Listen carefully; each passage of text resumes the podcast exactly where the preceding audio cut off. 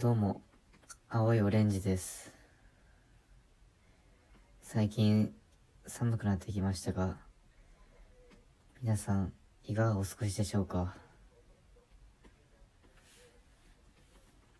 今年は、まだこたつを出していないんですが、こたつって、あると、便利ですけど、それはそれで時間をスマホのように永遠に奪っていく恐ろしい悪魔兵器だと僕は思ってるんで、こたつも使い分けが必要かなと思っている、そんな日です。今日、えー、ふと、思ったことがありまして、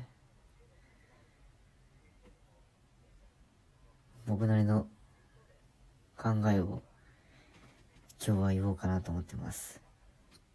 何についてかって、それは、顔がいいか、性格がいい、どっちの方が大事か、論争に決着をつけようと僕は思ってます。ただ、一言先に言わせてもらうと、どっちも必要です。0100で振り切られたら、必ず痛い目見ます。なので、二部構成で話そうと思ってます。この一回目は、顔が大事論争で、行こうと思ってます。皆さん、隣に付き合っている彼氏や彼女と一緒に大きなショッピングモールに行けるでしょうか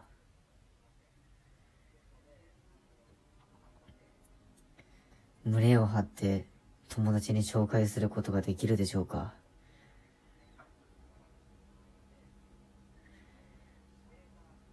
日本人はやっぱり外国の人と外国の人があまりいない生活をしてきたから同じ日本人同士での睨み合いと言いますか評価のし合と言いますかそういう気にする習慣がある国民だと僕は思ってます。そんな国民の我々が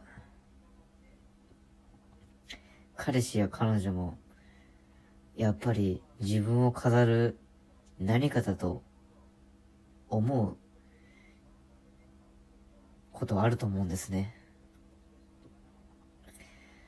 例えば、自分の横に、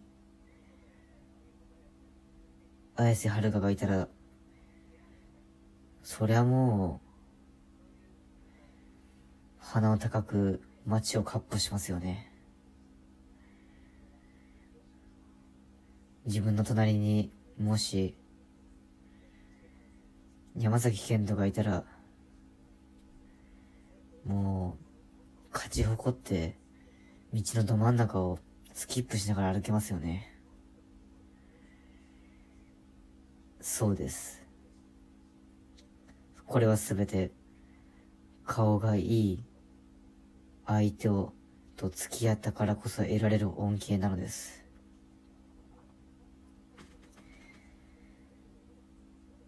もちろん顔には好みがありますので、一般的にイケメンって言われてる人でも、私は違うなと思ったり、美女だなって思っても、いや僕は違うよと思ったりする人はいるでしょう。ただ、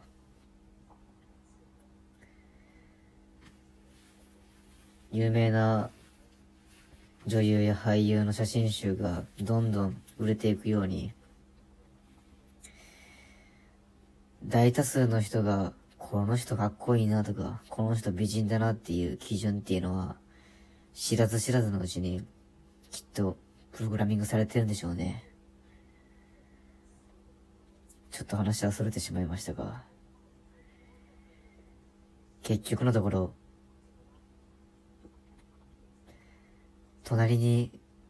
イケメン、もしくは美女が歩いているだけで気分最高じゃないですか。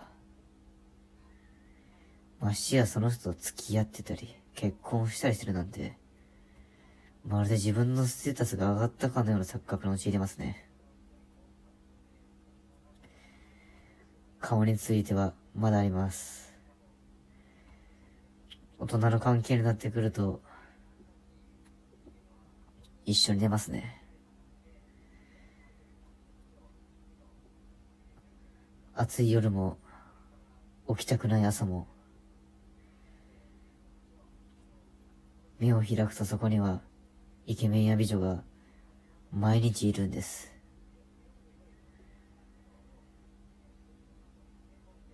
もうコロナなんてどうでもいいぐらいに、人生充実ですよね。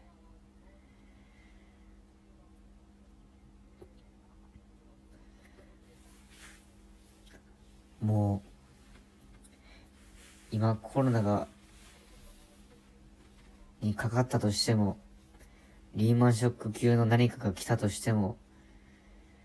隣にイケメンか美女がいるだけで、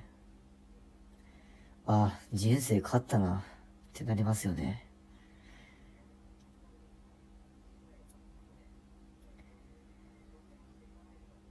いや、性格が大事だよっていう人は必ず出てくると思います。ただ、この、顔がいい人に限るっていう、もう顔の暴力っていうのを、僕は、結構、当たってると信じてます。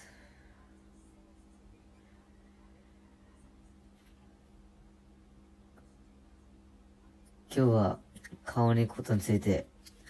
話しました。また今度、今度は顔よりも性格がいい歯でお話ししようと思ってます。最後になりましたが、この田舎で美女に会うことなんて不可能なんでしょうか？美女はどころか、若い女性の方と会うことも叶わないのでしょうか。駅の方に行くと、たまに見かけるんです。年末年始とか、そういった時期になっても、たまに見かけるんです。でも、日々の、どこかで、そういった方とお会いすることなんてありません。僕が生きている世界線は違うんでしょうか田舎に住んでいると思う人、我々は仲間です。この、永遠の田舎の悩みを抱えながらも、たくましく生きていきましょう。